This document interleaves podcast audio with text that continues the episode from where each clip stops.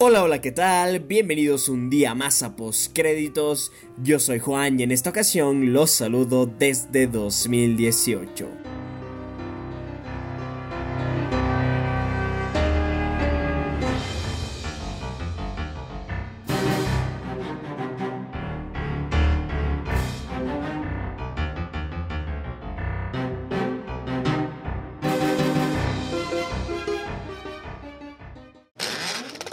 Ya sé, pasaron 30 días desde que empezó 2019, ya sé, es 30 de enero el día de hoy. Y ya sé que llego 30 días tarde para hacer este especial de mis películas favoritas del año 2018, pero como ya comenté en algún momento yo quería esperar a ver todas o la gran mayoría de películas que tenía en la lista de películas de 2018. Y a día de hoy ya he conseguido ver prácticamente todas, me faltan simplemente unas dos, pero estoy seguro de que, bueno, de que esas dos películas no cambiará mucho la historia de la lista que el día de hoy vengo a, a presentar, que el día de hoy vengo a discutir y a poner enfrente de todos ustedes sobre lo que ha sido el cine de 2018 para mí. Así que bueno, aclarado una vez esto, vamos a empezar. Lo que voy a decir también un ratito antes, y es verdad que me estaba olvidando un par de datos acerca de lo que ha sido el cine para mí en 2018, y lo primero que voy a decir es que ha sido un gran año para mí, me ha gustado mucho el 2018 como un año para el cine, creo que ha tenido películas muy muy interesantes, cosas muy muy buenas, en general creo que la gran mayoría de películas eh, les he, yo, bueno, les he logrado encontrar algo positivo, y a la gran mayoría de películas creo que que he tenido, no sé, que, que, me he sentido bien viéndolas. Ahora mismo vamos a revisar simplemente una lista de 30 y justamente aquí es donde entra el segundo dato del cual quería conversar. Y es que he visto durante 2018 aproximadamente, bueno, no aproximadamente, de hecho les puedo dar el número exacto en este momento, déjenme revisar rápidamente, aquí lo tengo, 125 películas hasta el momento, es verdad que me faltan ver dos más, pero bueno, por el momento han sido 125 películas las que he visto en este año y la verdad es que son un montón, he de decir, eh, más o menos, sí, sí, son bastantes, de hecho nunca creo que he llegado a este número un solo año, he visto un poquito menos, generalmente, no sé, solo estar entre las 50 y 70 películas, pero esta ocasión han sido 125. Y por eso mismo es que he decidido que lo mejor sería para este podcast hacer, o más que hacer, hablar de mis 30 películas favoritas de eh, 2000. 18, ¿ok? Este, he de decir también que voy a hacer un video, no sé exactamente cuándo, espero poderlo subir pronto a YouTube, esperemos que esta misma semana, hasta el día viernes, pueda subir eh, a YouTube mi, eh, bueno, una lista, un video, también hablando de mis películas favoritas de 2018, un poquito con, bueno, una lista más, una lista reducida, digamos, no con tantas películas, porque como he dicho en esta ocasión y en este podcast, vamos a charlar exactamente de 30 películas, eh, y no sé, en YouTube hable de unas 15 o 20 como máximo. Así que bueno, esta va a ser como que la versión extendida de lo que se va a ver en los próximos par de días en YouTube. Pero en fin, eh, aclarado esto, vamos a empezar ahora sí con mi lista de películas favoritas de 2018. Algo más que quiero aclarar antes de empezar es el hecho de que esta lista no sigue la lógica de las calificaciones, es decir, que las calificaciones que yo di en mis críticas escritas no influyen realmente en el orden de esta lista, sino que esta lista está más eh, pensada en el sentido de que es lo que más me gustó a mí en 2018 y no tanto lo que pienso que es lo mejor de 2018, ¿ok? Esto es, son cosas y valoraciones completamente subjetivas y personales, es decir, aquí no vamos a hablar mucho de formas ni de fondos, simplemente vamos a hablar del por qué a mí me gustó la cinta y de por qué yo he decidido que debe estar entre mi top de películas favoritas del año, ¿ok? Entonces, bajo esa perspectiva, aclarar el hecho de que, bueno, para la gente que luego se meta a ver mis, mis críticas y demás y vean que alguna película que obtuvo un 5 por ejemplo esté debajo de películas que obtuvieron un 4 básicamente ok y simplemente la razón de esto es porque Eh, bueno, por el simple hecho de que, mm, de que esta lista no sigue la lógica de las calificaciones, como he dicho, sino que sigue una lógica completamente independiente en la que, en la que lo que vale básicamente es mi opinión, mi valoración personal y simplemente eso. Así que probablemente habrán películas con las que otras personas no estén de acuerdo que fue de lo mejor de 2018, pero que para mí sí fue de lo más disfrutable y de lo mejor y que en lo personal fue eh, de lo que más me gustó básicamente. Entonces, aclarar eso y ahora sí empezamos con mi top 30 de películas favoritas de 2018. Esta lista está ordenada de la que menos me gustó hasta la que más me gustó. Así que empezando en el puesto número 30 tenemos a la última película de Wes Anderson, I Love Dogs.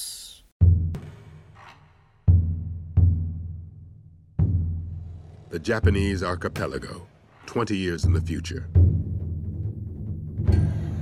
Canine saturation has reached epidemic proportions.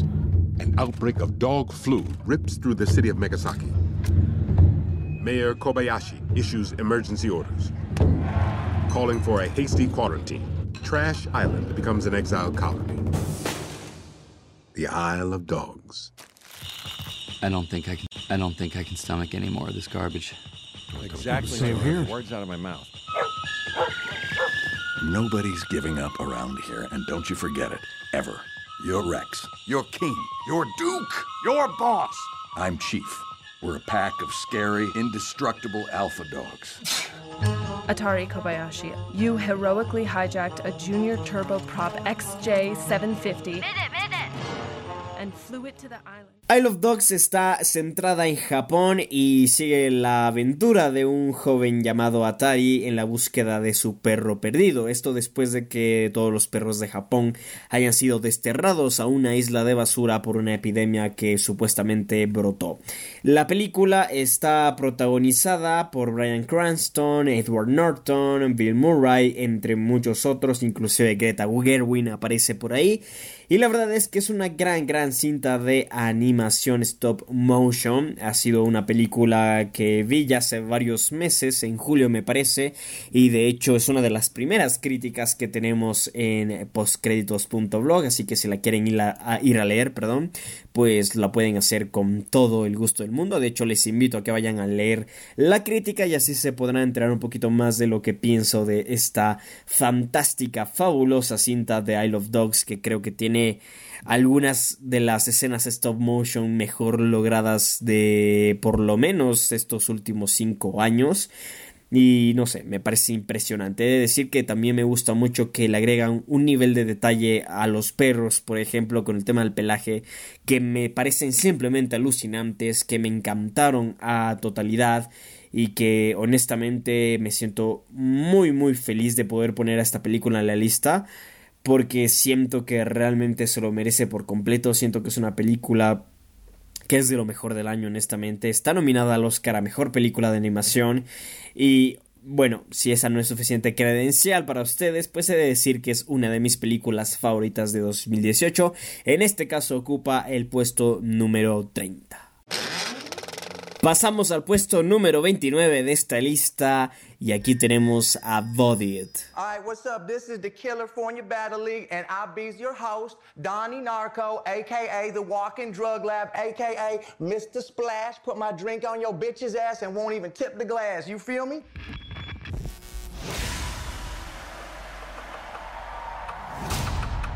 Battle rap is a street fight.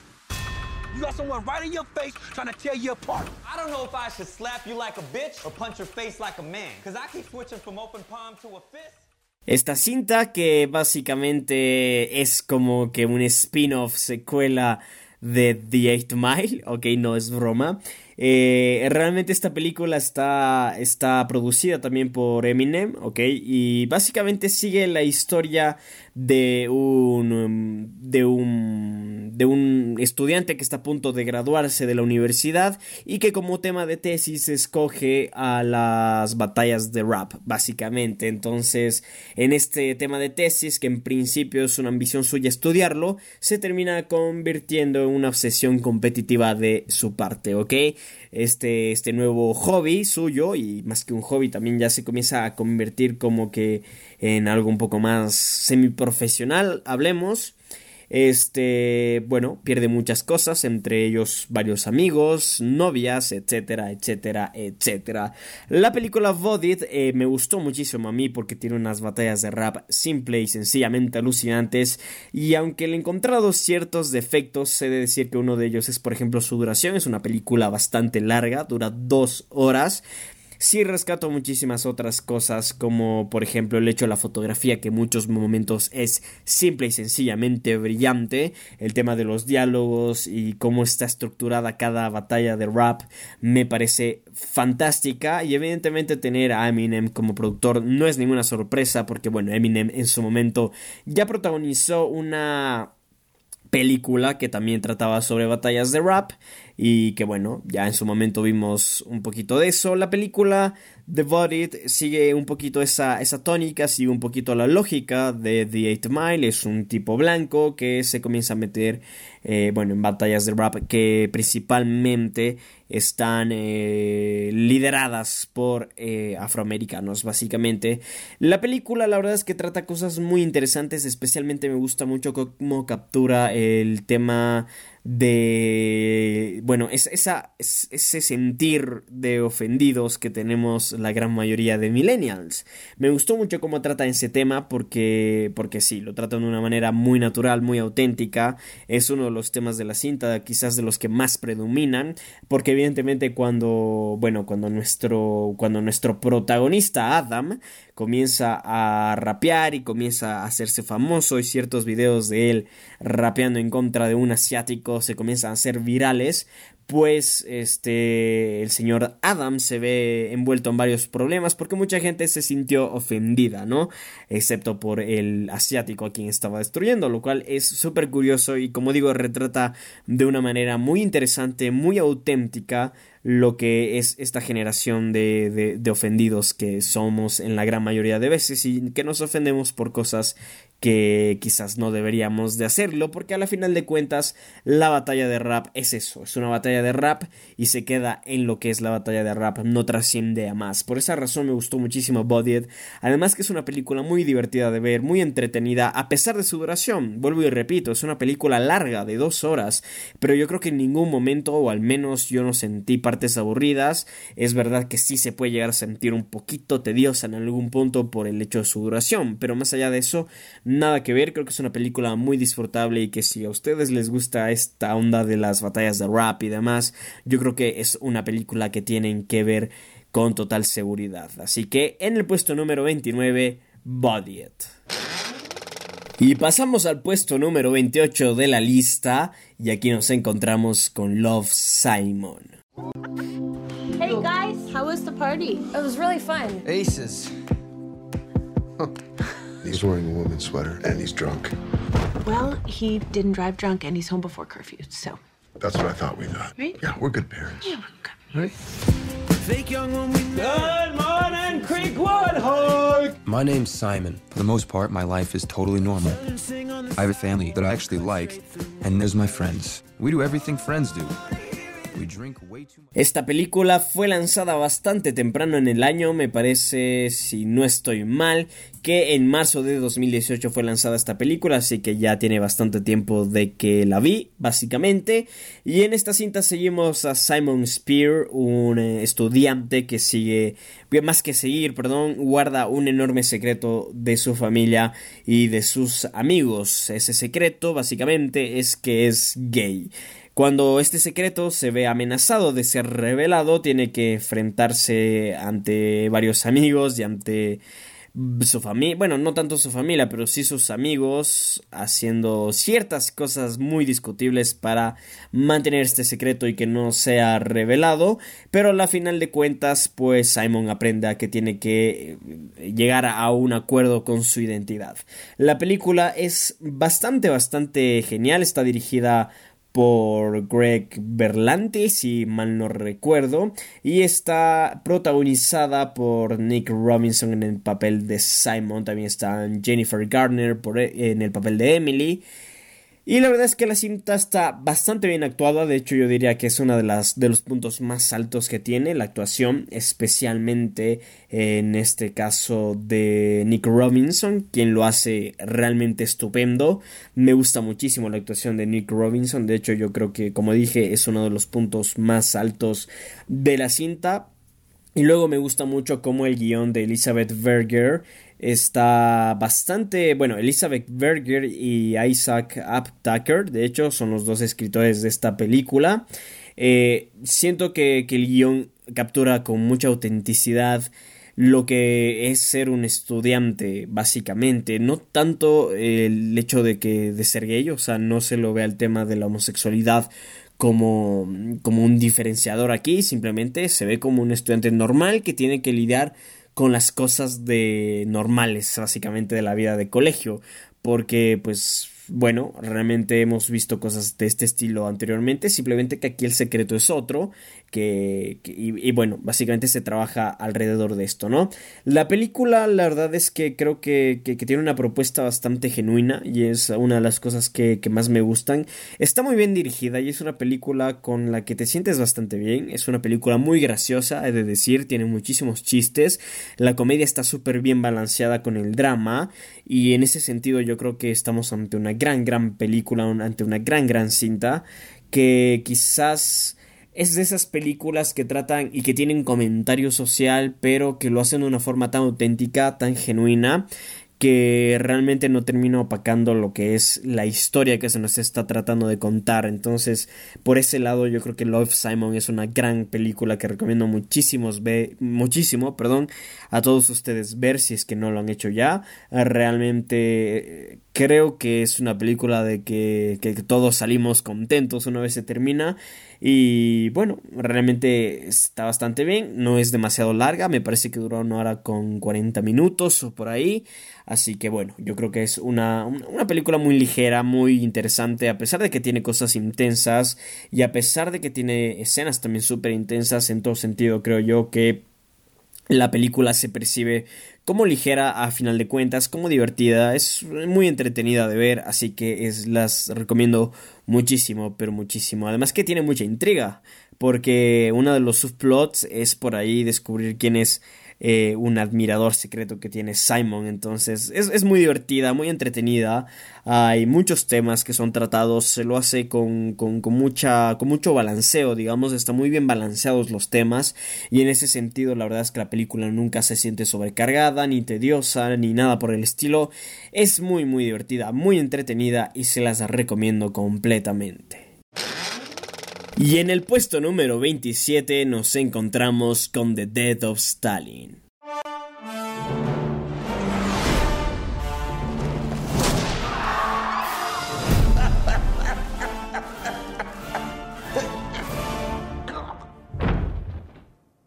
Should we investigate? Should you shut the fuck up before you get us both killed? Stalin's dead. He's dead. Stalin is dead! Oh my Our general secretary is lying puddle of indignity. Esta comedia dramática de historia y también política nos contará la historia de lo que ocurre después de que el dictador de la Unión Soviética, Joseph Stalin, eh, muere, básicamente. Y lo que sucede es que los miembros del Consejo de Ministros ahora tienen que pelearse por el poder, básicamente, ¿ok? Eh, esta película es bastante, bastante interesante porque nos muestra una faceta muy, muy humorística de lo que ocurre después de la muerte de Joseph Stalin y a la vez nos, nos traduce todo este tema comédico, todo este tema humorístico en temas bastante más serios, bastante más oscuros, con muchos intereses eh, en los que, bueno, los personajes de la película tendrán que tomar eh, partido, tendrán que hacerse de un bando, ¿no? Apoyando una idea o estando en contra de la misma, básicamente. Entonces, en ese sentido, realmente nos encontramos ante un intrigante drama comédico de época que está protagonizado por gente como Tom Broke, como como Steve Buscemi, por ejemplo, como también Adrian McLaughlin y muchos otros más.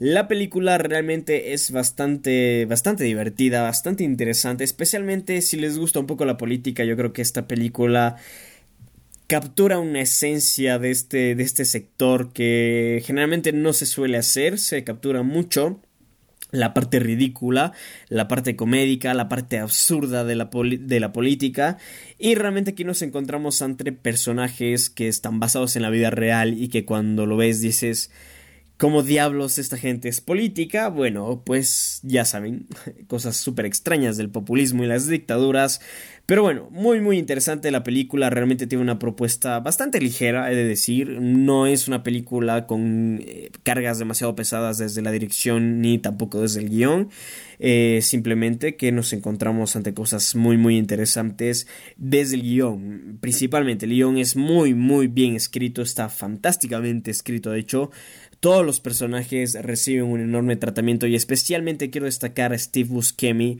quien hace un trabajo simple y sencillamente maravilloso en esta película. De hecho, es, yo diría, el hilo conductor de toda esta cinta. Es a través de quien nosotros este, somos somos, somos espectadores de lo que ocurre y de esta purga de poder básicamente. Y realmente es súper, súper interesante. Como digo, si están interesados un poco en la política, si quieren tener un rato de risas con algunos chistes bastante, bastante oscuros, pues The Dead of Stalin es para ustedes completamente recomendada si es que no la han visto ya. Y en el puesto número 26 de nuestra lista nos encontramos con White Life.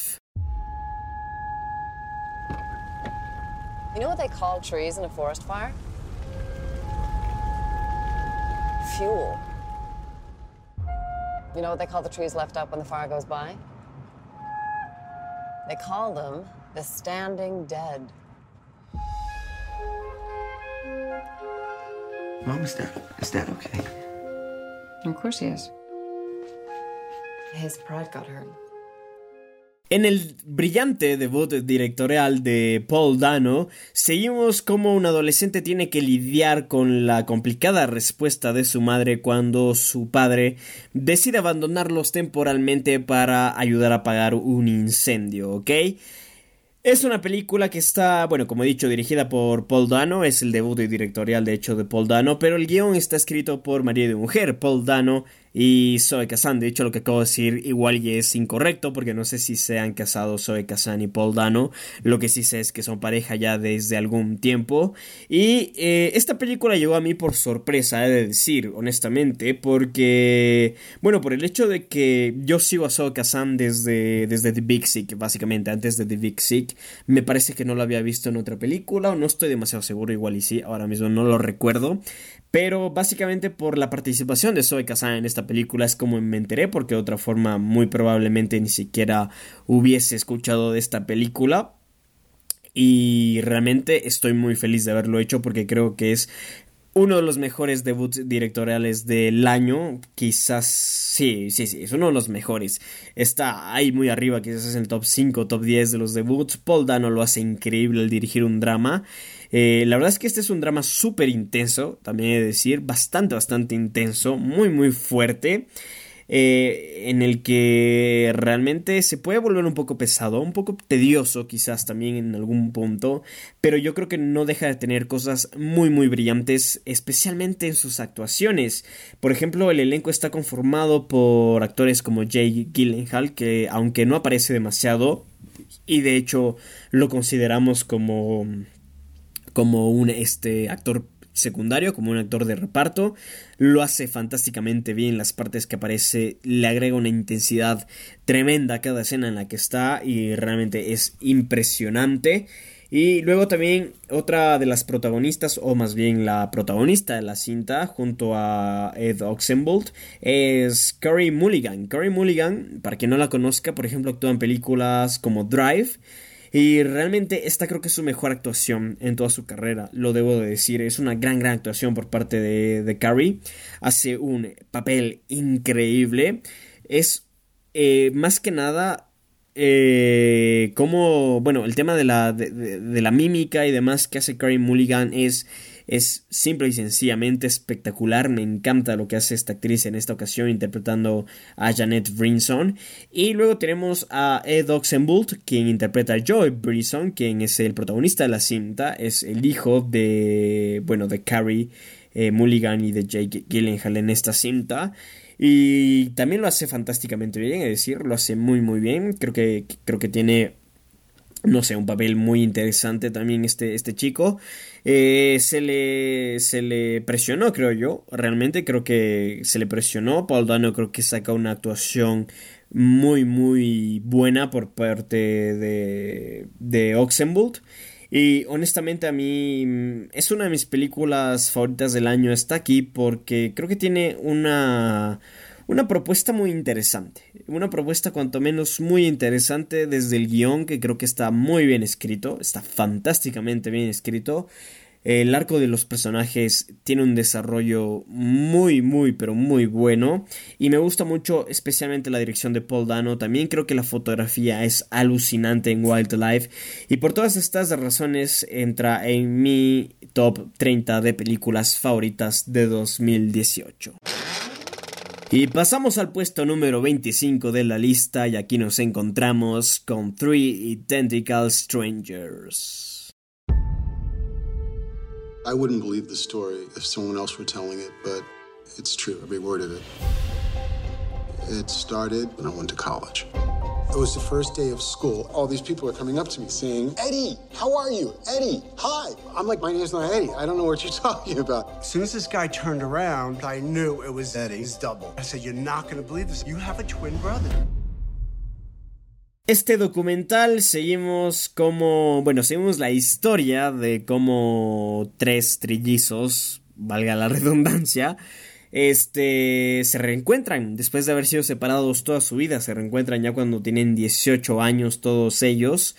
Y a partir de aquí lo que en principio parece ser una historia bastante ligera, bastante divertida y conmovedora, termina desenvolviendo una trama súper oscura detrás de la separación de estos trillizos. Eh, la película, o más que la película, de hecho el documental está, está, perdón, dirigido por Tim Wardley, ok, y este, bueno, seguimos, como digo, la historia de, de estos trillizos que ahora mismo no me acuerdo el nombre de ellos, pero hay varias partes también del documental que están dramatizados, entonces sí, sí aparecen también actores, pero principalmente este es un, documental, la verdad. Este, he de decir que es uno de los documentales más impactantes que he visto en muchísimo tiempo, quizás en toda mi vida inclusive porque me gusta mucho cómo gradualmente se va transformando de algo divertido, ligero, conmovedor hasta cierto punto, a algo completamente oscuro, súper en tinieblas, nos termina hablando una historia que está completamente en tinieblas, que además te deja con mucha intriga de en qué puede desenvolver esto, porque porque de cierta forma se termina convirtiendo en un tema actual este documental, entonces es muy muy interesante de ver y en realidad me impactó muchísimo el documental, me encantó, de hecho no sé cuándo fue la última vez que un documental se metió en mis películas favoritas de un año y True Identical Strangers ha hecho esto durante 2018, súper impactante el documental, súper interesante la historia que se nos cuenta, me encantó el documental en todo sentido, tiene una vibra en principio súper positiva, súper ligera, que lo disfrutas mucho, pero que cuando se va develando la parte oscura te vas impactando cada vez más y más y más hasta un punto en el que te quedas simplemente perplejo. Honestamente, recomiendo muchísimo True Identical Strangers si es que no han visto todavía este maravilloso documental. Y pasamos al puesto número 24 de la lista y aquí nos encontramos con If Bill Street Could Talk. You ready for this? singing my life his words. I've never been more ready for anything in my whole life. Killing me softly with his We are drinking to new life. Tish gonna have Fonny's baby. I hope it's a boy. We're gonna have a baby. I'll have you out of here before then. You sure about that? Tras el éxito de Moonlight en 2016, el guionista y director Barry Jenkins regresa a la gran pantalla, esta vez con If Bill Street Could Talk, una cinta en la que seguimos la historia de una mujer quien tiene que, que bueno, lidiar con su embarazo a la vez que con su familia lucha por probar la inocencia de su prometido, quien está en la cárcel inculpado por un crimen de violación. Esta película tiene un enorme comentario político, social y racial. Y realmente lo hace de una manera súper sutil, súper, eh, hablemos, balanceada con la historia. De tal forma que el comentario político nunca hace más ruido que la historia en sí, lo cual me parece fantástico. De hecho, Bert Jenkins ya en 2016 con Moonlight intentó hacer algo similar, pero yo creo que Moonlight sí denotó muchísimo más el comentario social y sí, eh, no sé, fue una propuesta demasiado más oscura por parte de Bert Jenkins que en lo personal no funcionó del todo, es decir, eh, yo no soy tan amante de Moonlight. Es una película que aprecio mucho porque creo que es un logro espectacular. La fotografía es impresionante de Moonlight y también el guion está bastante bien, la dirección también es genial y todo. Pero simplemente fue una propuesta que en lo personal no, no es de mis favoritas. No es como yo hubiese eh, querido que se trate esa película y especialmente el tema social. Creo que es una película extremadamente trágica, extremadamente... extremadamente eh, no sé, depresiva inclusive. Entonces, bueno, me dediqué a hablar en este último momento de Moonlight, pero realmente lo que nos llama en este momento es hablar de If Bill Street Could Talk, que es la nueva película de este director, de este fantástico director Barry Jenkins. Y en esta ocasión realmente nos, nos encontramos con una propuesta muy interesante, con un guion muy bien escrito por parte de, de Barry Jenkins. Muy bien escrito al punto de que esta película no solo funciona como un romance, sino también como un drama familiar, un thriller judicial y evidentemente el comentario político racial que tiene esta película en trasfondo también es, es realmente increíble. La película me gustó muchísimo, honestamente en todo sentido. Tiene una musicalización por Nicolas Fritel que es simple y sencillamente maravillosa que la fotografía también de James Laxton consigue tener cierta musicalidad que acompaña de una forma impresionante toda esta película.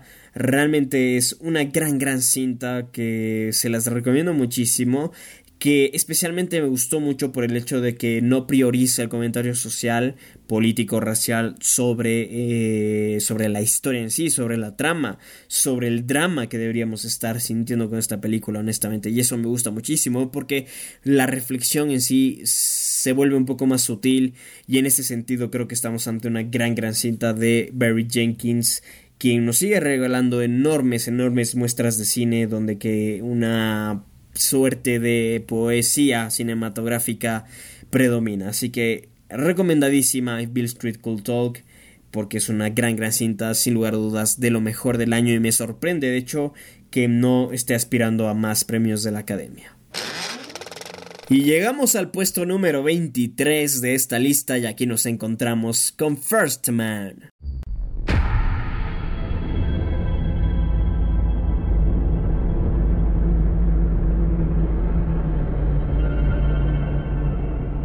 Are you sure? Yeah. Be an adventure. First man to walk on the moon. That'd be something. We've chosen a job so difficult, requiring so many technological developments. We're gonna have to start from scratch. Eh, sí, un poco coincidencia aquí, porque la película de Barry Jenkins y la película de Damien Chazelle están juntas en mi top 30 de películas favoritas y es un pequeño guiño a los premios de la Academia de 2016. Pero bueno, dejando un poquito las malas bromas de lado, es momento de hablar de First Man, esta nueva cinta dirigida por el enorme Damien Chazelle, interpreta, perdón, protagonizada por Ryan Gosling este, y Claire Foy. De hecho, este dúo que ya vimos en La La Land con, con Damien Chazelle y Ryan Gosling están de regreso para contarnos en una, bueno, una película, un biopic dramático la historia de Neil Armstrong, el legendario astronauta que lideró la misión del Apolo 11 y que llegó a la Luna y además se convirtió en el primer hombre en caminar sobre la Luna el 20 de julio de 1969. Esta película me parece simple y sencillamente espectacular en muchísimos sentidos, especialmente desde el punto de vista técnico donde que la fotografía, la dirección, la música, los efectos especiales son simple y sencillamente alucinantes todos y cada uno de ellos. La película era muy muy ambiciosa de principio, pero gracias a una producción de a perdón, a un diseño de producción y los demás apartados anteriormente mencionados nos encontramos ante una película de una calidad inmensa, por no decirlo más honestamente.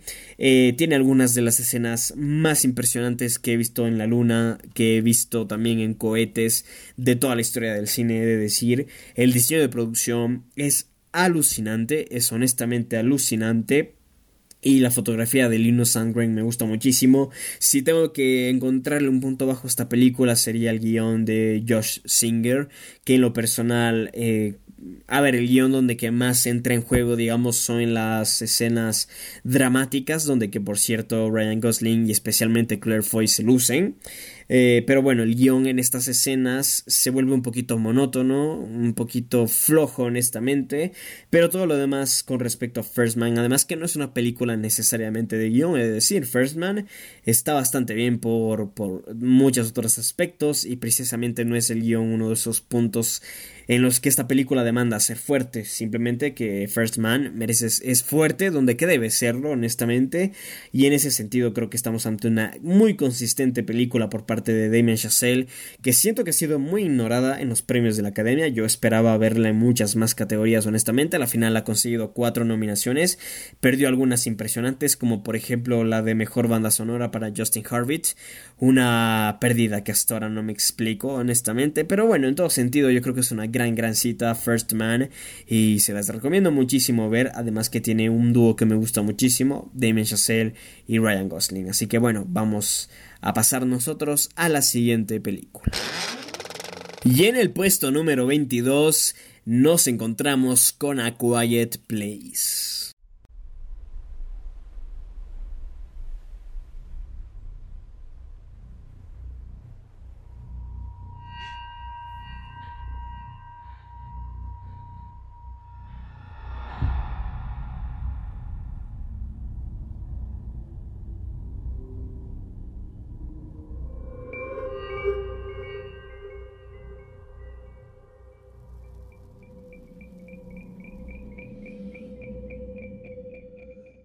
John Krasinski pasó de The Office a dirigir a Quiet Place en tan solo 5 años. Impresionante logro de Krasinski. Eh, bueno, para quien no haya visto esta película, les cuento de qué se trata. Nos encontramos con un mundo post-apocalíptico en el que una familia tiene que, bueno, es forzada más que nada a vivir en silencio porque hay algunos monstruos que acechan al ruido, básicamente. Esta película, A Quiet Place, está dirigida por John Krasinski, al igual que está escrita por el mismo Krasinski, también Brian Woods y Scott Beck, es un guion colaborativo. La película está interpretada por Emily Blunt, eh, John Krasinski, Millicent Simons, perdón, y Noah Hope, Kathy Woodhart y Leon Russo, básicamente, entre algunos otros, aunque los principales son los cuatro primeros que comenté. Eh, es una gran cinta de terror, honestamente, que tiene una premisa bastante interesante, muy, muy, muy interesante, de hecho, que es bastante bien tratada en la, en la cinta.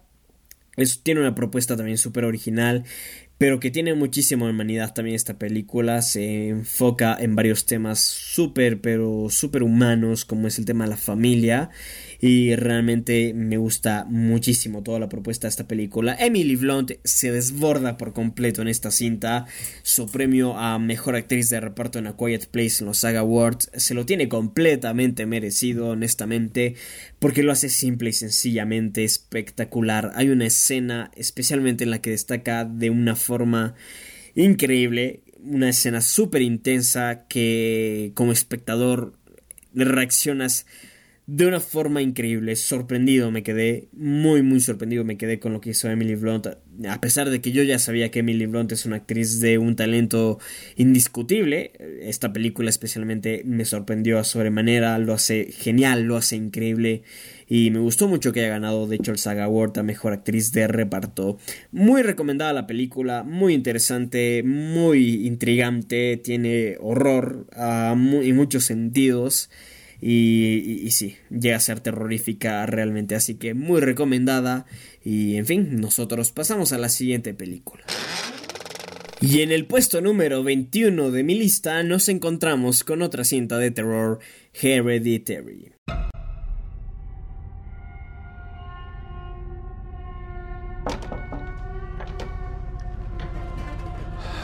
Peter. Let's just it.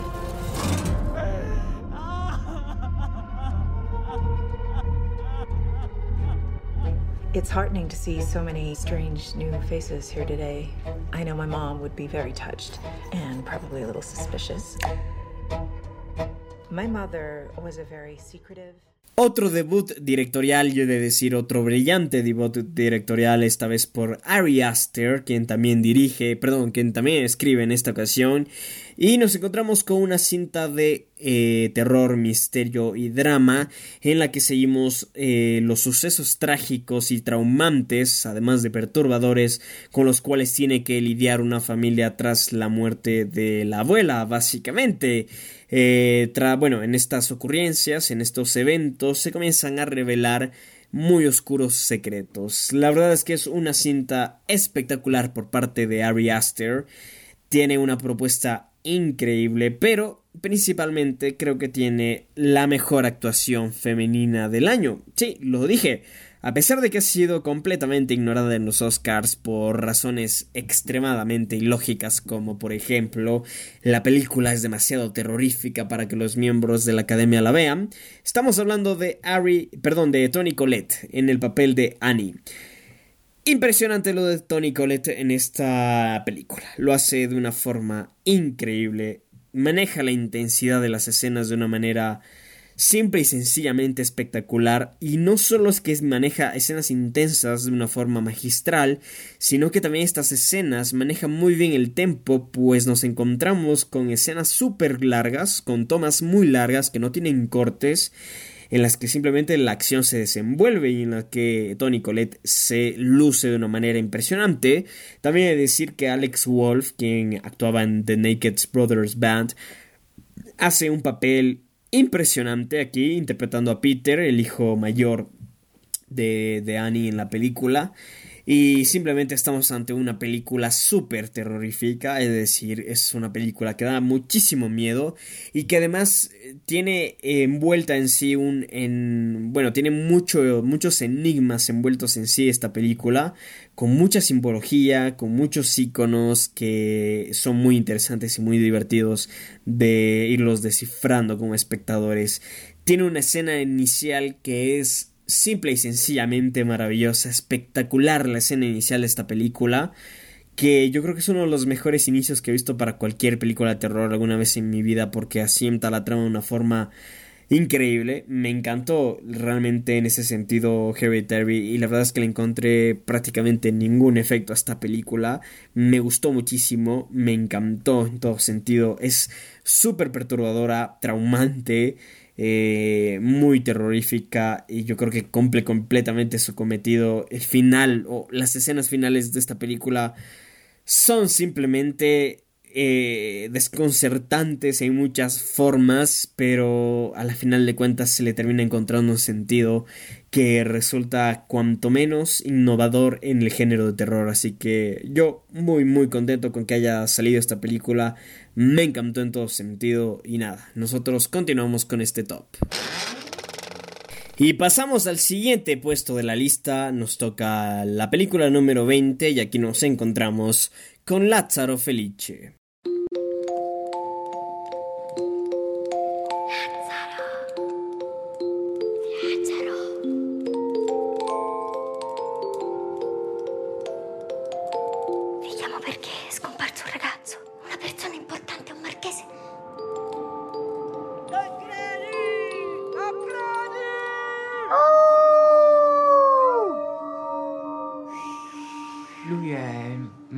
Tancredi Luna.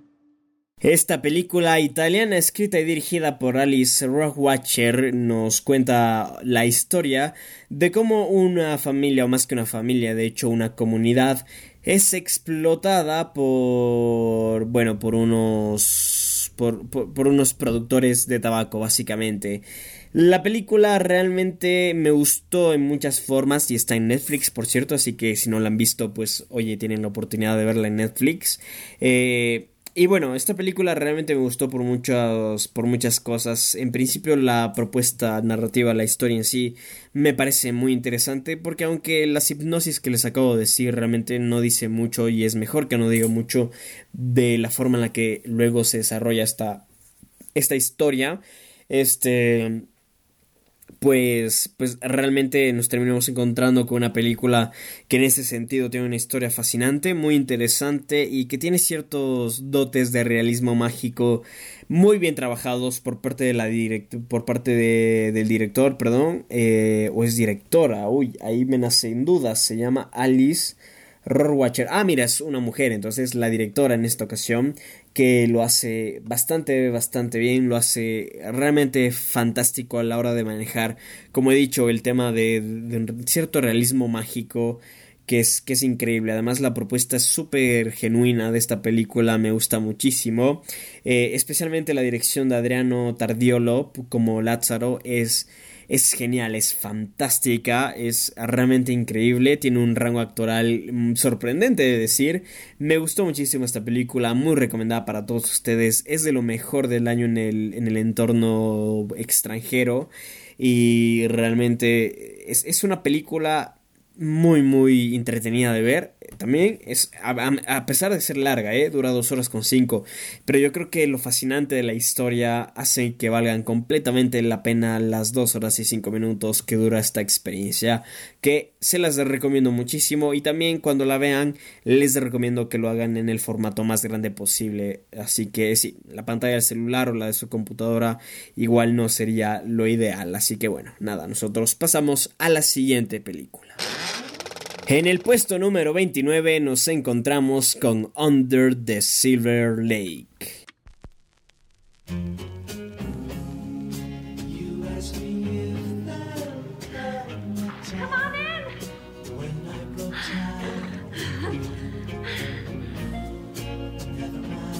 I saw you spying on me earlier.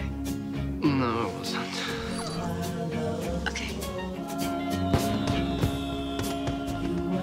Good.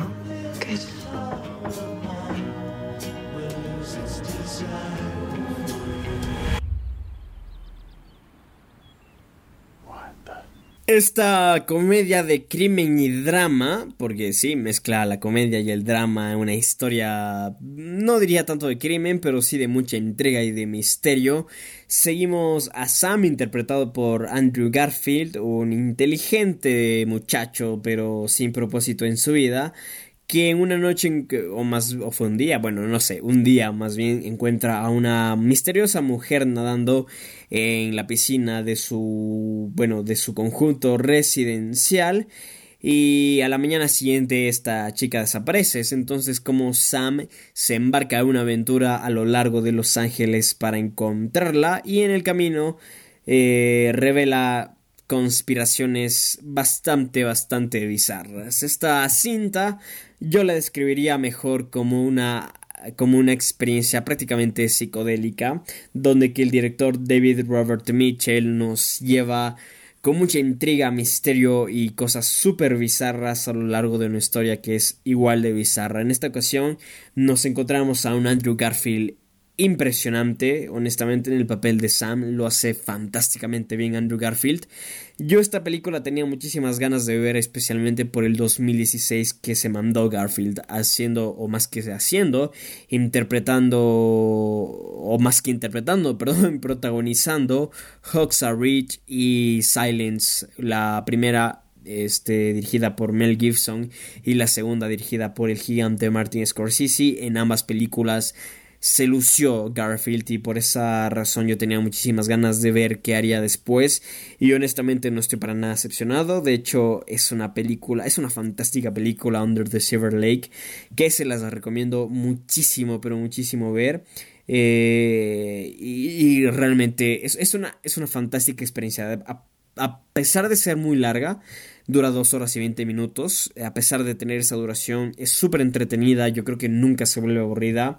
Eh, las conspiraciones muy bizarras en las que envuelve la cultura pop son muy interesantes de ver. Y por esas razones recomiendo muchísimo que vean Under the Silver Lake. Me encantó esta película y tenía que sí o sí estar en mi top de películas favoritas del año. Y pasamos al puesto número 18 de esta lista, si mal no recuerdo. Sí, 18 de esta lista y aquí nos encontramos con The Ballad of Buster Scruggs.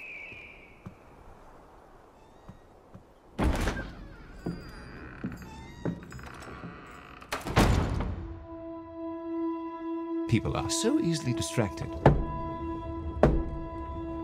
So I'm the distractor with a little story. People can't get enough of them because, well, they connect the stories to themselves, I suppose. We all love hearing about ourselves. Los hermanos Cohen están de regreso en este 2018 y esta vez trabajando para Netflix dirigiendo y escribiendo The Ballad of Buster Scruggs. En esta película veremos seis historias diferentes que nos retratan a la perfección la vida y la violencia del viejo oeste, siguiendo a, bueno, a varios personajes quizás un poco arquetípicos del western pero lo mejor de todo de The Ballad of Buster Scruggs es que consigue hacer una especie de homenaje a todo el a todo el género western y lo hace con un inigualable sentido del humor, con un inigualable también sentido de, de perversión inclusive e inclusive de cinismo es una gran, gran cinta, honestamente, donde que nos encontramos con seis cuentos muy, pero muy divertidos, muy digeribles de ver. A lo largo de esta película predomina mucho una comedia casi absurda, pero muy bien trabajada por parte de los hermanos Cohen. Eh, uno de los cuentos, de hecho el primer cuento también tiene dotes de musical que son simplemente increíbles con Tim Blake Nelson y realmente es una gran, gran cita que se las recomiendo muchísimo ver. Como digo, está en Netflix, así que, oye, es muy sencilla de acceder, es muy sencillo, de hecho, de acceder a esta, a esta última propuesta de los, de los hermanos Cohen. Aunque he de decir que eh, si la van a ver en, bueno, de hecho, la van a ver en Netflix, eh, lo hagan en el formato más grande posible, al igual que como con Lázaro Feliz. Eh, recomiendo que vean esta película en el, en el formato más grande posible, es decir, conecten su computadora a la televisión si es que tienen esa oportunidad y disfrutarán al máximo de una fantástica fotografía también que tiene esta cinta. Honestamente, muy recomendada. The Ballad of Buster Scruggs está nominada a algunas categorías en los Oscars, bueno, de hecho a tres categorías, siendo estas mejor guion adaptado, mejor banda sonora original y mejor diseño de vestuario. Tres nominaciones muy merecidas. No me esperaba para nada la de mejor guion original, pero completamente merecida para los hermanos Cohen. Eh, una gran, gran cinta, muy divertida de ver, que como digo hace un fantástico homenaje a el género del western. En el puesto número 17, Mid-90s.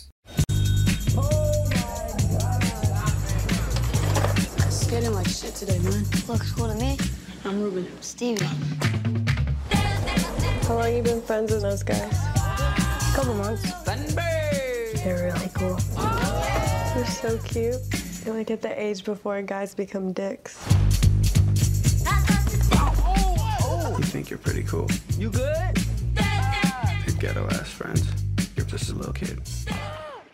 Y otro debut directorial. Esta lista tiene muchos debuts directoriales y en esta ocasión estamos hablando del de Jonah Hill, quien nos cuenta en su historia la, perdón, en su película nos cuenta la historia de Stevie, un tipo de 13 años en Los Ángeles de 1990 quien eh, durante el verano comienza a navegar este, entre su complicada situación familiar y su nuevo grupo de amigos que son skaters. La película está eh, protagonizada por Sonny Soljic, Catherine Watterson, Lucas Hedges entre otros, y es un coming of age bastante interesante que explora las inseguridades masculinas en estas, bueno, en estas edades, y lo hace de una manera muy auténtica, muy personal, honestamente por parte de Jonah Hill y gracias a el guion de Hill y las interpretaciones de por ejemplo Sonny Soljic nos invita a nosotros a los espectadores eh, vivir esta historia lo más cercano posible a pesar de que como digo tiene un enfoque muy personal de Jonah Hill. En todo sentido yo creo que los espectadores nos podemos sentir identificados con varias cosas.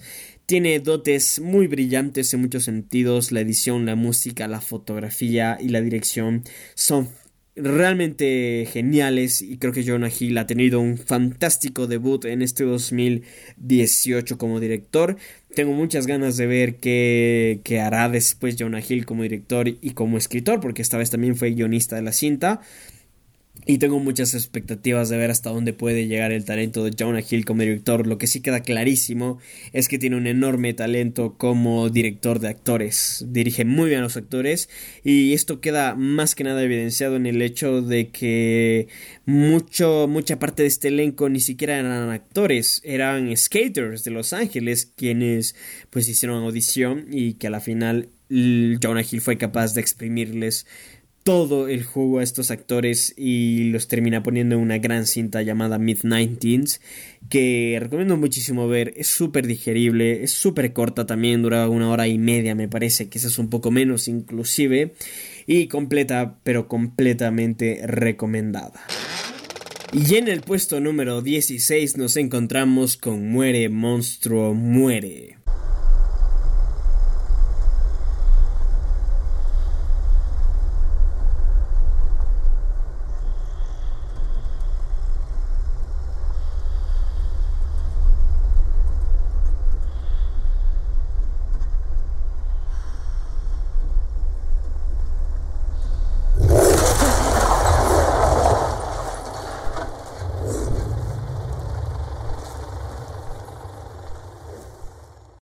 Esta cinta de drama, misterio y horror, eh, dirigida por, bueno, dirigida y escrita por Alejandro Fadel, nos cuenta la historia del policía, bueno, del oficial de policía Cruz, quien tiene que investigar las bizarras muertes de algunas mujeres quienes han sido decapitadas. Esta película realmente yo la vi en el, en el circuito del Festival de Cine de la Orquídea, eh, en su séptima edición. Y es una película eh, argentina que realmente lo hace fabulosamente bien. Me encantó esta película de inicio a fin. La propuesta de Alejandro Fadel es increíblemente enigmática. Lo hace fantásticamente bien, tiene muchos guiños a muchas cosas, muchos elementos de esta película, de hecho me recordaron a Twin Peaks de David Lynch, en muchos sentidos esta película me recordó a Twin Peaks de David Lynch, tiene muchísima simbología detrás, muchas cosas interpretables para nosotros la audiencia. Y una de las, bueno, una pequeña anécdota que voy a contar es el hecho de que después de ver la película tuvimos un conversatorio con, con Fadel y él mismo explicaba que varias de las simbologías pues eh, debemos o más que nada no, no nos quiso revelar mucho el tema de las simbologías sino que él nos, nos lo dejó más abierto a nuestra a nuestra interpretación todo. Eh, nos comentó muchísimas cosas por ejemplo el tema de los niños como dije me recordó a mí muchísimo esta película Twin Peaks en la charla que tuvimos posterior a ver la película, Fadel nos confirmó que había tenido cierta influencia de Twin Peaks para construir esta película y realmente es fantástica. Es una gran cinta que tiene una fotografía alucinante, el montaje también está increíble y Fadel simplemente hace un trabajo espectacular dirigiendo esta cinta que está protagonizada por Esteban Bigliardi, Francisco Carrasco, Tiana Cassiani, Romina Iniesta, entre muchos otros. Y la verdad es que estamos ante una gran, gran cinta que es un poco difícil de encontrar en línea, pero que si algún día tienen la oportunidad de ver, se las recomiendo muchísimo, muchísimo, muchísimo. Yo la verdad es que me mantuve al borde de mi asiento durante las más de, de hora y media que dura esta película. No sé cuánto dura, de hecho, una hora cincuenta quizás, quizás un poco menos, una hora cuarenta, por ahí. Bueno, en fin, es una gran, gran película que, como digo, empieza como esto, como Cruz investigando los asesinatos de estas mujeres y poco a poco se va desenvolviendo una trama muy, muy bizarra que realmente es fantástica. Se las recomiendo muchísimo. Y hemos llegado al puesto número 15 de mis películas favoritas del año y aquí nos encontramos con Rojo. Tu vida va a ser siempre un desastre. Y ya no vas a cambiar porque sos un tipo grande.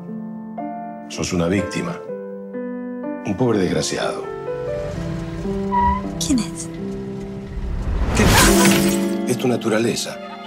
En definitiva, no sos culpable de lo que te pasa. No, no, no, pará, pará. Otra película argentina, otra película que vi en el circuito del Festival de Cine de la Orquídea en su séptima edición. Rojo está dirigida y escrita por Benjamin Aistat y en ella seguimos la historia de un este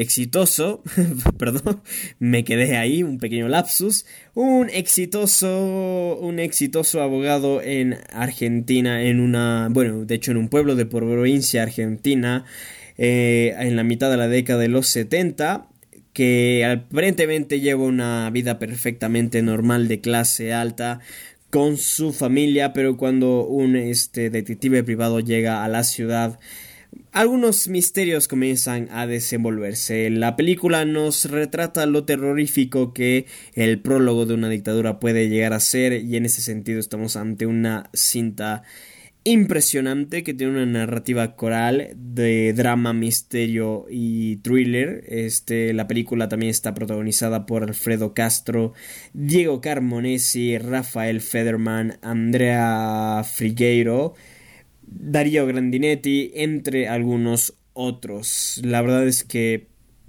estamos ante una fantástica cinta que de hecho fue mi favorita del Festival de Cine en la Orquídea. Eh, me gustó muchísimo realmente la propuesta de Neistat. Es una película que a pesar de tener una hora y cuarenta por ahí de duración, eh, realmente termina teniendo cosas muy interesantes, nunca se vuelve aburrida, al menos para mí nunca lo uso, y estaba muy bien, muy bien escrita. Eh, por ahí tiene un subplot que igual está un poquito fuera de lugar, pero más allá de eso yo creo que es una gran, gran cinta en muchos sentidos. Me encantó esta película Rojo y que siento que es una de las películas que merecía un poquito más de, de bueno de atención desde el punto de vista extranjero porque realmente siento que es una enorme película, muy entretenida, muy, muy impactante también, que cuenta una historia realmente interesante, con un enfoque realmente impactante y en todo ese, en todo ese contexto yo creo que es una película imperdible para este 2018, que igual creo que tiene un caso muy similar al de Muere Monstruo Muere, va a ser una película un poco complicada de encontrar, pero si tienen la oportunidad de verla se las recomiendo muchísimo. Y pasamos al puesto número 14 de la lista y aquí nos encontramos con Mission Impossible Fallout. Your mission. Should you choose to accept it? I wonder, did you ever choose not to?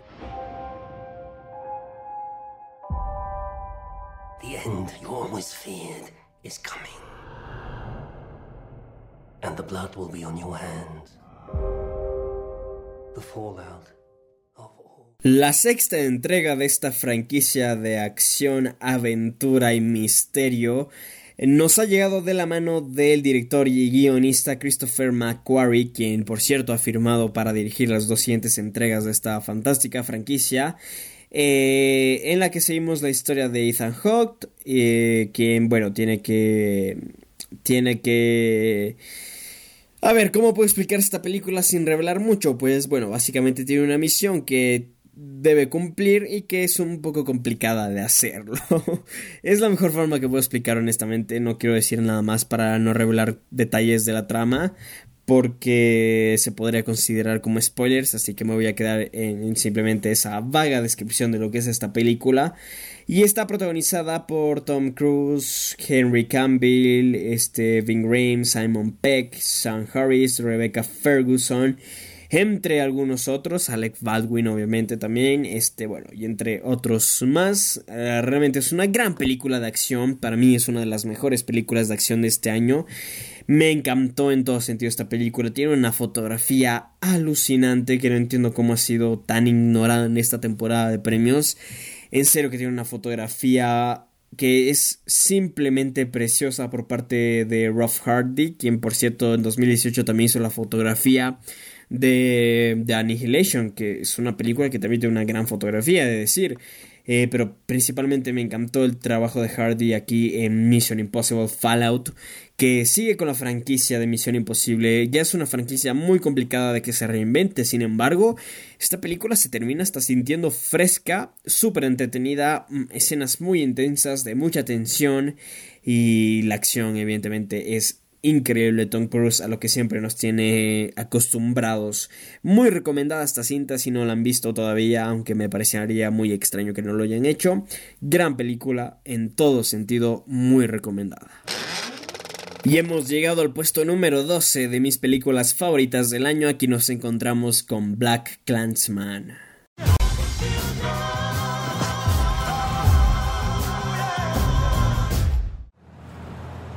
There's never been a black cop in this city. We think you might be the man to open things up around here.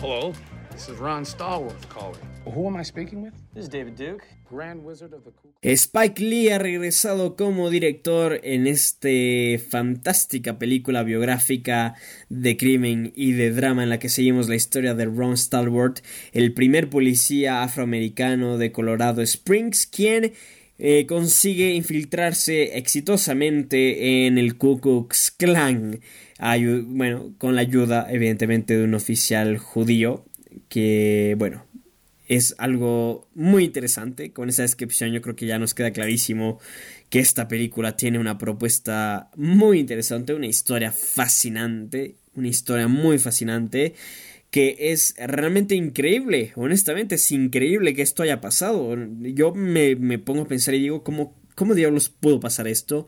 Y ahí te das cuenta de la, del nivel de inteligencia del tipo de personas quienes manejan estos clanes, ¿no? Este Ku Klux Klan increíble. Pero bueno, la película realmente, a pesar de que está basada en 1980s, 90s, por ahí, o inclusive 70s, ahora mismo no estoy muy seguro con ese dato, eh, se termina sintiendo lamentablemente eh, este relevante para nuestro para nuestro tiempo es Sí, es eso, básicamente. Es una película que, aunque nos cuente una historia desde hace, mucho tiempo, se siente relevante para nuestro tiempo y eso es simple y sencillamente lamentable.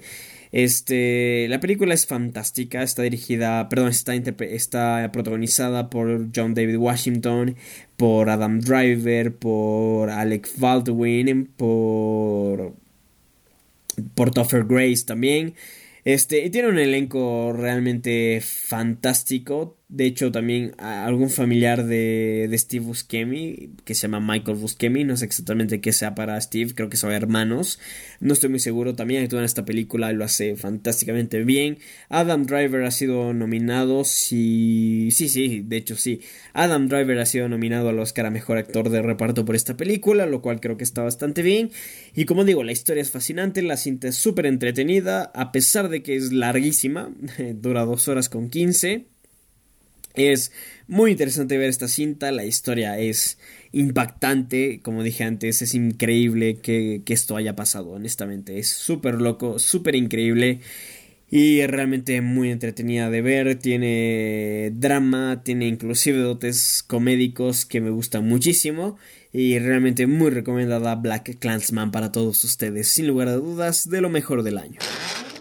Y pasamos al puesto número 12 de mis películas favoritas del año y aquí nos encontramos con A Star is Born.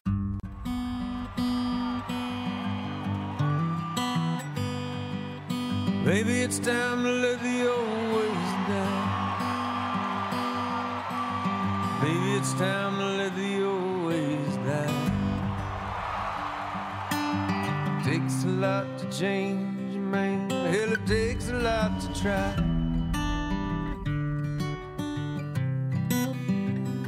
You know, man, in the old days. Y otro debut directorial, esta vez es el turno de Bradley Cooper, quien debutó como director en este 2018, trayéndonos el remake de un remake, de un remake, de un remake, en el que seguimos la historia de un músico que ayuda a una joven cantante a, bueno, a, a, surgir en el mundo del espectáculo mientras lidia con el alcoholismo, básicamente, ¿ok? Es una película muy, pero muy interesante de drama, de romance y de música que está fantásticamente musicalizada por eh, varias canciones escritas por Lady Gaga y que son interpretadas tanto por Gaga como por Cooper de una manera simple y sencillamente magistral. La dirección de Bradley Cooper es honestamente fantástica, de una de las mejores que hemos visto durante este año. Es sorpresivo que no se haya metido entre los nominados al Oscar por dirección pero honestamente Cooper también lo hace fantásticamente bien como un actor.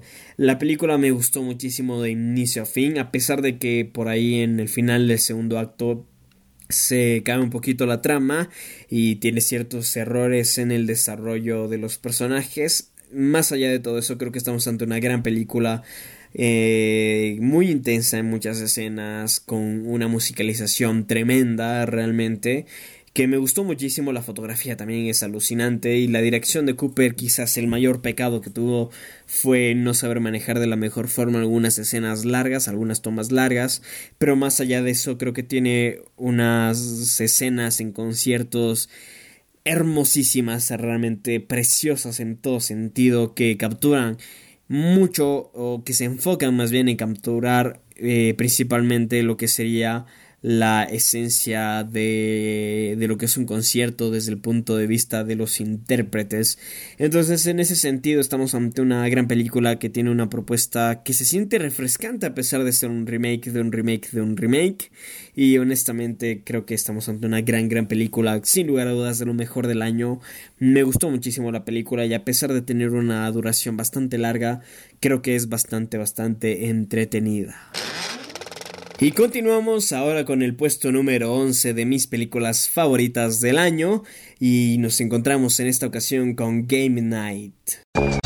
We're down to two teams, so for double points, what is the name of the purple Teletubby? Tinky Winky. You're both correct. He always carried a red purse. Ooh, I'm a rebel just for kicks Max is very competitive, as am I. It's one of the reasons I fell in love with him. Oh, it's easy. He was an Incredible Hulk. Eric, Eric Bana. Other one. Mark Ruffalo. Other one. Lou Ferrigno. Primal Fear. Richard Gere never played the Incredible Hulk. Time. Jesus Christ. Ed Norton. Oh. Esta película dirigida por John Francis Daly y Jonathan Goldstein, escrita por Mark Pérez, nos cuenta la historia de un grupo de amigos quienes regularmente se reúnen a jugar juegos de mesa este terminan envolviéndose en un juego de la vida real súper bizarro, súper extraño que bueno que incluye a un secuestro por parte de gangsters muy peligrosos y la película termina convirtiéndose en algo que no te esperas para nada. Es una cinta de acción comedia y crimen en la que seguimos a unas interpretaciones soberbias por parte de Jason Bateman, Rachel McAdams eh, entre, entre otros, honestamente, y es una gran, gran cinta que me gustó eh, de muchas formas. Es una película que salió súper temprano en el año, para febrero me parece, si no estoy mal. Este, una gran cinta, honestamente, de esas que no te esperas que salgan en esas fechas del año y que siento que es genial, de las mejores comedias que vi en 2018. La historia súper entretenida, súper refrescante, muy, muy inventiva.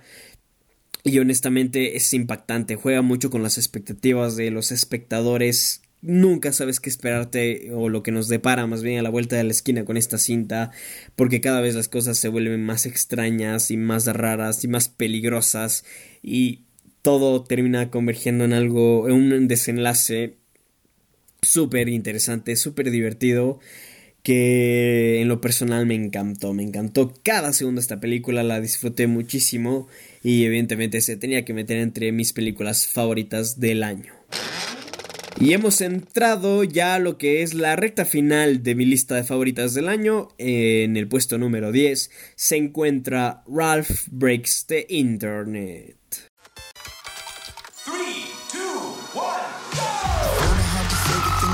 Way to go, kid.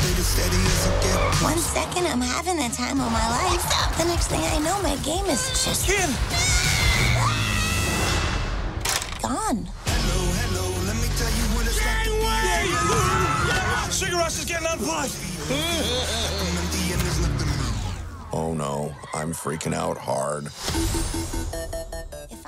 Esta cinta o esta secuela más bien dirigida por Phil Johnston y Rich Moore nos cuenta la historia de Ralph, que bueno es el personaje que conocimos seis años atrás en Wreck-It Ralph y este Vanellope, quien también conocimos por cierto en esa película de hace seis años, quienes ahora son amigos y descubren, o más que descubrir, eh, se meten en el mundo del internet tras eh, bueno la instalación por parte de un router por parte del dueño del arcade en el que viven Ralph y Vanellope es una fantástica película que cuyo tema principal es específicamente la amistad entre dos personas y cómo a veces la amistad se puede volver un poquito tóxica, etcétera, etcétera, etcétera. Eh, no voy a decir más para no develar ciertas cosas de la trama, pero honestamente tiene una propuesta muy interesante desde ese punto de vista. La película está protagonizada por John C. Reilly y Sarah Silverman, Silverman perdón, Ambos lo hacen fantásticamente bien, especialmente Sarah Silverman, que honestamente lo hace fantástico. La película tiene mucha comedia, mucho humor, que simplemente lo siento como genial. Y se las recomiendo muchísimo si no la han visto todavía. Muy divertida la película. Eh, realmente tiene una propuesta que de cierta forma es inventiva hasta cierto punto, no tanto tampoco, he de decir, pero sí nos presenta cosas muy interesantes, muy creativas y es una gran, gran animación. La película me gustó en todo sentido, honestamente, y se las recomiendo completamente a todos ustedes. Muy recomendada y no sé, si no, si vieron especialmente la primera, yo creo que esta película les puede gustar inclusive más que la original, así que completa, pero completamente recomendada a todos ustedes. Y pasamos al puesto número 9 de la lista y aquí nos encontramos con A Simple Favor.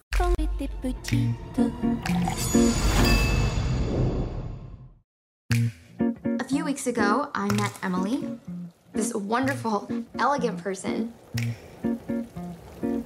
Our sons brought us together, actually. Come here, little dude. Can me and Miles have a play date today? You drink? Does your kid drink? Maybe? I mean, it's never too early to, to start teaching I them. think you're joking, but great. Una película dirigida por Paul Fake, este nos cuenta la historia de Stephanie, una madre soltera que tiene un blog en internet, básicamente, quien se hace mejor amiga de Emily, una bueno, una madre de familia con muchos secretos que parece ser de clase alta quien desaparece mágicamente y Stephanie se, bueno, toma la iniciativa de buscarla. La película está protagonizada por Anna Kendrick y Blake Lively, además de Henry Golding, y es una película de comedia, drama y muchísimo, pero muchísimo misterio. Realmente es una película completamente inesperada para mí, he de decir, no me la... ni siquiera sabía esta película hace aproximadamente dos meses pero eh, el hecho de tener a Anna Kendrick eh, como protagonista me vendió completamente la película. Soy muy fan de Anna Kendrick, me parece una gran, gran actriz. Y pues eso fue básicamente lo que me llevó a ver esta cinta y cuando la vi me quedé completamente perplejo ante la historia que acabábamos de ver. La película súper entretenida, la comedia está fantásticamente bien construida, me encantó de principio a fin esta cinta. Eh, trata muchísimos temas que, que, bueno, realmente lo hace bastante bien. Los toca muy de trasfondo, como por ejemplo el tema de bueno, ser un padre soltero y demás, lo, los trata de trasfondo, pero lo hace bastante bien, está muy bien balanceado en ese sentido la película, pero especialmente el misterio principal de la cinta es increíblemente enigmático, muy divertido, realmente súper entretenido de ver y yo creo que está muy bien construido, una película súper entretenida, súper disfrutable que se las recomiendo completamente. Y pasamos al puesto número 8 de mis películas favoritas del año y aquí nos encontramos con Green Book. Yeah. Some guy called over here, a doctor. He's looking for a driver. You interested? I am not a medical doctor. I'm a musician. I'm about to embark on a concert tour in the Deep South. What other experience do you have? Public relations. Do you foresee any issues in working for a black man? You in the Deep South? There's gonna be problems. Promise me you're gonna write me a letter. I promise. Tell me that don't smell good. Una cinta biográfica de comedia y de drama dirigida por Peter Farrelly y escrita por Nick Valelonga que nos cuenta la historia de cómo un este italoamericano un poco racista se convierte en el chofer de un artista afroamericano en un tour por este, eh, bueno, los el sur de Estados Unidos durante 1960. Esta película toma el nombre de una guía que existía en esa época en Estados Unidos que te decía o que más que nada listaba los de restaurantes, hoteles, bares, etcétera, etcétera, donde que los afroamericanos eran aceptados. Una cinta con un comentario político no demasiado fuerte y de hecho trata de una forma un poco anticuada si se quiere, pero que nos ofrece muchísima, pero muchísimas risas y mucho entretenimiento, especialmente en el sentido de Peter, perdón, de, de los actores principales tanto Vigo Mortensen como Mahershala Ali, quienes hacen un trabajo simplemente espectacular y que es una película súper disfrutable que si no la han visto se las recomiendo completamente. Es muy divertida la película, honestamente, muy pero muy divertida, así que completamente recomendada para todos y cada uno de ustedes si es que no la han visto todavía. Y en el puesto número 7 nos encontramos con Sorry to Bother You.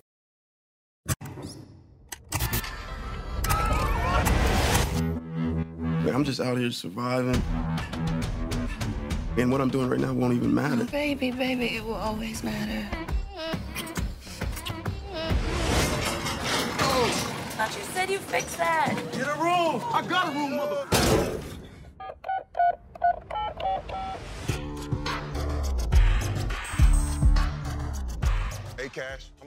Otro debut directorial, esta vez de Boots Riley, quien no solo dirige, sino que también escribe esta fantástica película este, protagonizada por la Kate Stanfield, Tessa Thompson y Jeremy Fowler, en la que seguimos una, una alternada, bueno, una versión alternativa más bien de Oakland, donde bueno los donde el negocio por teléfono predomina completamente. Los trabajos y aquí es donde el personaje de la Kate Stanfield este Cassius Green tiene que más que nada va ascendiendo en esta en esta empresa que vende cosas por teléfono eh, hasta que se comienza a introducir en lo más alto de las ventas por teléfono y comienza a descubrir cosas extremadamente bizarras de la industria. La película, que es de comedia, fantasía y ciencia ficción, realmente es un viaje entretenidísimo que se los recomiendo muchísimo y que tiene cosas increíbles como por ejemplo la fotografía, la dirección, el diseño de producción, vestuarios y demás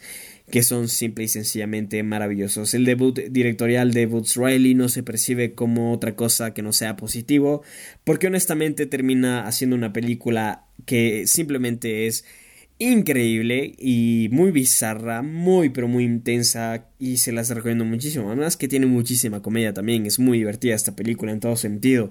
No es para nada larga, dura algo así como una hora con 45 minutos o algo por el estilo. Se las recomiendo en su totalidad, súper divertida de ver, súper entretenida y además que la propuesta es realmente algo que no te lo esperas. Si no sabías nada de esta película y te metes a verla, honestamente te terminas encontrando con algo eh, muy impredecible, muy interesante y que, como digo, mm, recomendada al 100%. Y en el puesto número 6 nos encontramos con Avengers Infinity War. There was an idea to bring together a group of remarkable people. To see if we could become something more. So when they needed us, we could fight the battles.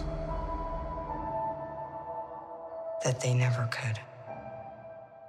Una entrega más del MCU del Marvel Cinematic Universe, dirigida por Anthony Russo y Joe Russo, por los hermanos Russo básicamente, eh, protagonizada por Robert Downey Jr., James Herwood, eh, Hermswood, perdón, este Mark Ruffalo, Tom Holland, Scarlett Johansson, Benedict Cumberbatch, entre varios otros más que no vamos a mencionar porque tiene un elenco enorme de protagonistas esta película.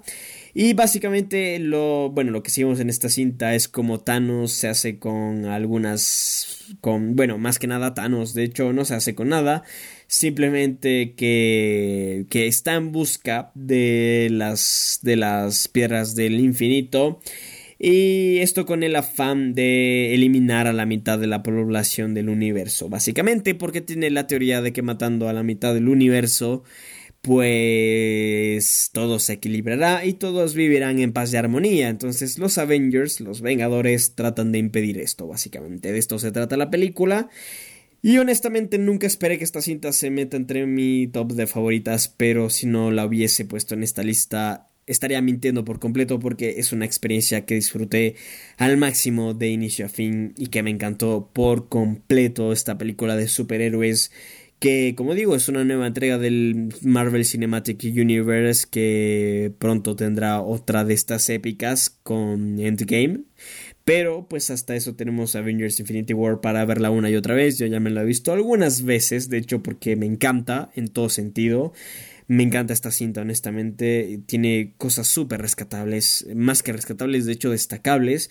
La fotografía me encantó esta película, creo que eh, tiene una propuesta increíble mm, y honestamente me gustó. En todo sentido me encantó, me encantó la cinta que no se las recomiendo porque seguramente ya todos ustedes la habrán visto, pero eso no lo han hecho muy recomendada honestamente.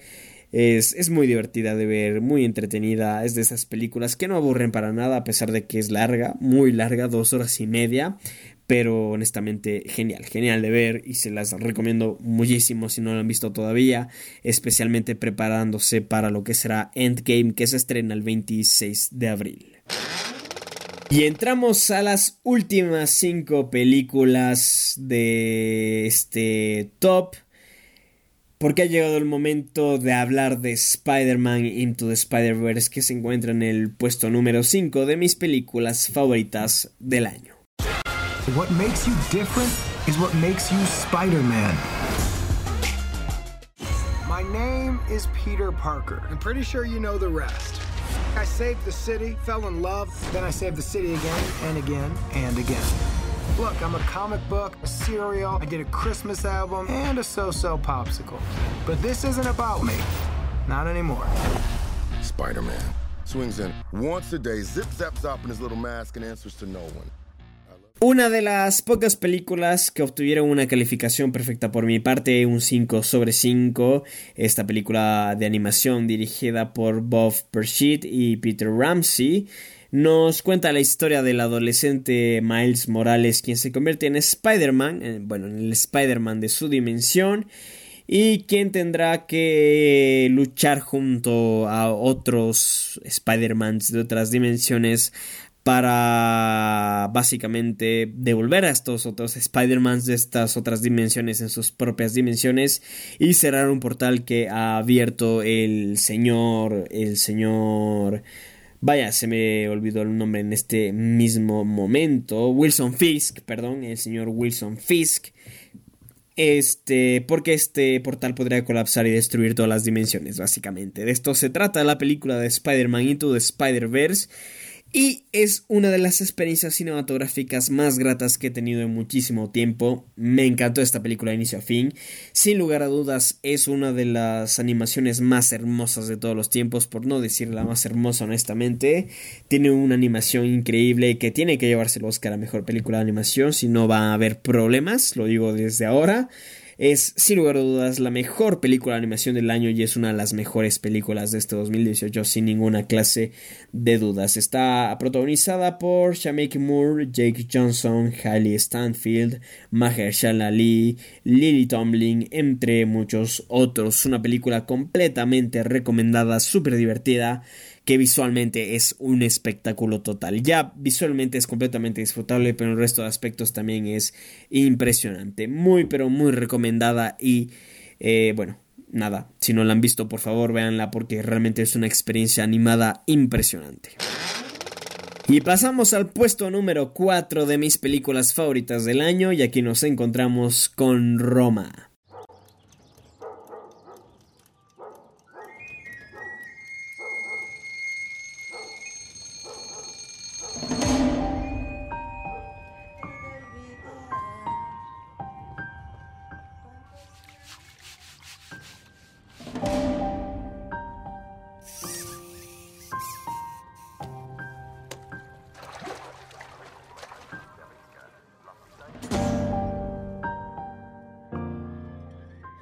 Así es, la fantástica cinta dirigida y escrita por Alfonso Cuarón para Netflix, que nos cuenta la historia, o más que nada, nos narra un año en la vida de una clase, bueno, perdón, de una familia de clase media en México, más que de la familia en sí, de la sirvienta de una familia de clase media en México en la década de los 70. La película que está protagonizada por Yalitza Aparicio, Marina de Tavira, Diego Cortina Utrey, Carlos Peralta, Marco Graf, Daniela Damesa, Nancy García García, entre muchas otras. Eh, es una obra maestra, básicamente. Es una obra de arte del cine, de esas que no se suelen ver con prácticamente nada frecuencia, donde que Alfonso Cuarón le metió toda su pasión y todas sus ganas de hacer un producto cinematográfico de calidad incalculable y lo consigue completamente esta película. Honestamente, quizás eh, lo que más destaca es la fotografía, la edición y la dirección de Alfonso Cuarón, pero no dejó para nada de lado el fantástico guion de Cuarón. La película se torna una conmovedora historia que realmente recomiendo a todos ustedes ver si es que no lo han hecho. Está en Netflix, así que oye, no hay ningún problema de verla.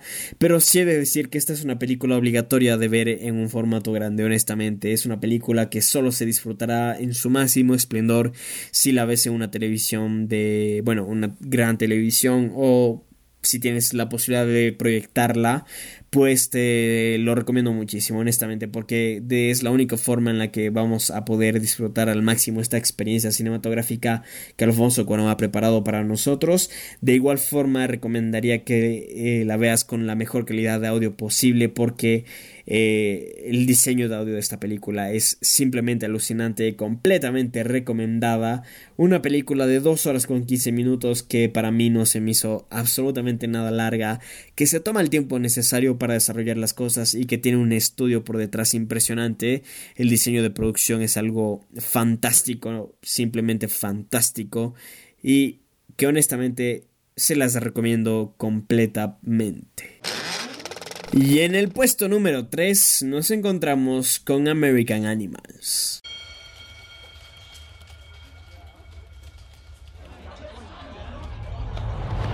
You ever feel like you're waiting for something to happen? It pains me to see you embarrass your father. But you don't know what it is. You're in, or you're out. That thing that could make your life special. Esta cinta dirigida por Bart Layton y también escrita por él mismo nos cuenta la historia de cómo cuatro jóvenes estadounidenses tratan de robar libros muy pero muy valiosos de un museo para posteriormente venderlos. Esta película está contada en forma de, documental, aunque evidentemente es un documental falso, ok, esto no ocurrió en la vida real, pero la narrativa tiene esa tónica de documental, tiene testimonios y cosas por el estilo que son muy interesantes, la propuesta es realmente fantástica y la cinta es básicamente o sigue más bien o encaja precisamente en el arquetipo de un haste movie, una película de atracos donde que vemos la preparación del atraco y la ejecución del mismo. Realmente una fantástica película que tiene, como digo, un tema interesantísimo eh, detrás y especialmente la propuesta narrativa es lo que más me gustó la cinta porque al ser contada de un, este, bueno, en forma de un documental falso, realmente nos encontramos con una, perdón, con una cinta realmente increíble. La cinta está protagonizada por Evan Peters, Blake Jenner, Barry Coegan, este, Jared Abrahamson, entre algunos otros. Y es realmente una experiencia que recomiendo total, pero totalmente. Es una película que dura una hora con 50 minutos, si mal no recuerdo y que honestamente es súper entretenida, súper divertida de ver, que en algunos momentos inclusive es súper intensa y que honestamente se las recomiendo en su totalidad. Es una cinta que muy inesperadamente se metió entre mis tres favoritas del año. No me esperaba para nada que esto ocurriera, pero si no la hubiese puesto aquí honestamente les estuviera mintiendo porque me encantó la película de inicio a fin. Es muy entretenida, muy divertida y honestamente me encantó completamente. Y continuamos ahora con el puesto número 2 del top. Y aquí hablaremos de Blind Spotting. What is this? Oh, oh, oh hey, hey, I, I, would like to get out. Look at this. I'm better one in the glove, though. Yeah. I ain't trying to go back to jail. $200 let me Collins. Out. Not Collins' gun. Very nice. Oh, I just got an Uber pickup. you got it. Is this an Uber? Hell yeah. Tell him, slow down. No, you can't catch me. I'm on too fast on the gas, don't chase me. Put him up like this, you guys. I'm a tough guy. Otro debut directorial, el último ya de esta lista, eh, esta ocasión es de Carlos López Estrada, quien eh, dirige el guion escrito por Rafael Casal y David Dix, quienes también son los protagonistas de esta película, y en el cual seguimos los últimos tres días de libertad condicional de Colin. Eh, en los cuales revalúa la amistad con su volátil mejor amigo, ¿ok? Eh, es la mejor forma de escribir esta película, honestamente, es la hipnosis oficial, de hecho, y honestamente si dijera otras cosas quizás les podría arruinar la película, así que no lo voy a hacer, pero simplemente decir que esta película mantuvo el primer lugar de mis películas favoritas del año durante muchísimo tiempo, ya vamos a hablar de cuál película destronó a Blind Spotting, pero honestamente es una fantástica cinta, muy divertida, eh, es de comedia, crimen y drama y realmente la comedia es fantástica. Tiene una escena final, bueno, no es una escena final, de hecho, más bien el clímax de esta película es súper intenso, es una cinta súper bien dirigida por parte de López Estrada, el guion es fantástico, las actuaciones increíbles, David Dix. Para mí hace una de las mejores actuaciones masculinas del año sin ningún tipo de dudas.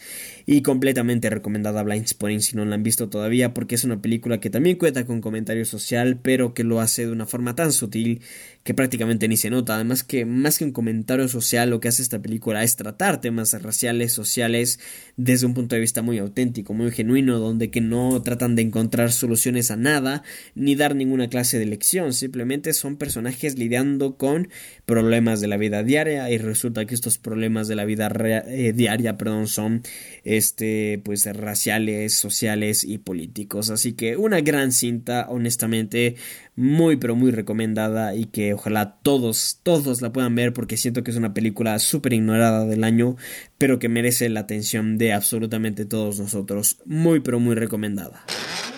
Y hemos llegado a la película favorita, en mi caso de 2018, y en este lugar nos encontramos con The Favorite. Dearest Queen, you are mad, giving me a palace. It is a monstrous extravagance, Mrs. Morley. We are at war. We won. Oh, it is not over. We must continue. Oh. Oh, I did not know that. The Queen is an extraordinary person. They were all staring, weren't they? I can tell even if I can't see, and I heard the word fat, fat, ah. and ugly. No one but me would dare, and I did not. She's been stalked by tragedy. Everyone leaves me. He dies.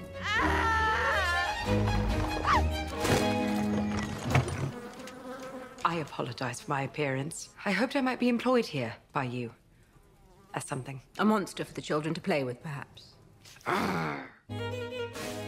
Así es, la película escrita por Deborah Davis y Tony McNamara y dirigida por Yorgos Lantimos nos cuenta la historia de cómo la reina Anne en el siglo XVIII este, tiene una cercana amistad con Lady Sarah Churchill. Pero esta, la naturaleza de esta relación se ve interrumpida cuando llega una nueva sirvienta al palacio. Estamos hablando de Abigail Masham. Eh, a partir de aquí se forma un triángulo amoroso caracterizado por adulación, este, venganza, traición, entre muchas otras cosas más donde que estaremos pendientes a saber quién es la favorita de la reina. Una fantástica, fantástica película eh, protagonizada por Olivia Colman, Emma Stone y Rachel Weisz que honestamente solo la puedo definir como una de las mejores películas del año. Quizás para mí es la mejor de 2018. De hecho, siento que es la mejor película de 2018 y evidentemente es mi cinta favorita de este año, es simple y sencillamente espectacular, biográfica de comedia y drama que usa el absurdismo como el principal conductor de la, del humor en esta cinta honestamente y que honestamente lo hacen genial. Yorgos Lantimos nos entrega su mejor trabajo hasta la fecha, hace algo impresionante Lantimos, honestamente, este director griego y quien maneja el absurdismo y todo este tipo de cosas de una manera increíble. Eh, es la cinta más accesible de Lantimos, pero no por esto deja de ser una cinta compleja, una cinta rara, que principalmente se dedica a estudiar la, bueno, la complejidad de, de las nocivas implicaciones, de hecho, de las, de las relaciones humanas y que realmente son increíbles. Eh, honestamente estoy maravillado con esta cinta de inicio a fin, me encanta la película eh, y espero que gane el Oscar a Mejor Cinta, aunque no creo que eso llegue a ocurrir honestamente, aunque me encantaría que pase porque honestamente estoy encantado con la con el metraje de Yorgos Lantimos en esta ocasión que como digo creo que hace su mejor trabajo hasta la fecha y que honestamente me encantó por completo. Muy recomendada si no la han visto todavía. En serio, es una película imperdible de 2018 y que evidentemente ha sido mi favorita. Así que súper, pero súper recomendada. Así que nada, hemos llegado al fin ya de este top que ha durado bastante, no sé exactamente cuánto, más de una hora, una hora y pico, mm, de hecho una hora, es, es, el podcast más largo que he hecho, revisando mis 30 películas favoritas del año, pero bueno, en fin, Hemos llegado al final, muchísimas gracias por haber estado aquí, por haberme acompañado durante más de esta hora. Este, díganme qué película agregarían ustedes a esta lista, qué película quitarían, o de paso, inclusive déjenme su propia lista de favoritas de 2018. Muchísimas gracias por haberme acompañado. Les recuerdo que yo soy Juan y que también nos pueden seguir en redes sociales, Instagram y Facebook como postcréditos98, en Twitter como postcréditos1 y también nos pueden seguir en YouTube y de igual forma pueden visitar nuestro fantástico blog postcréditos.blog. Muchísimas gracias una vez más. Les recuerdo que yo soy Juan y nos estaremos escuchando en la próxima. Adiós.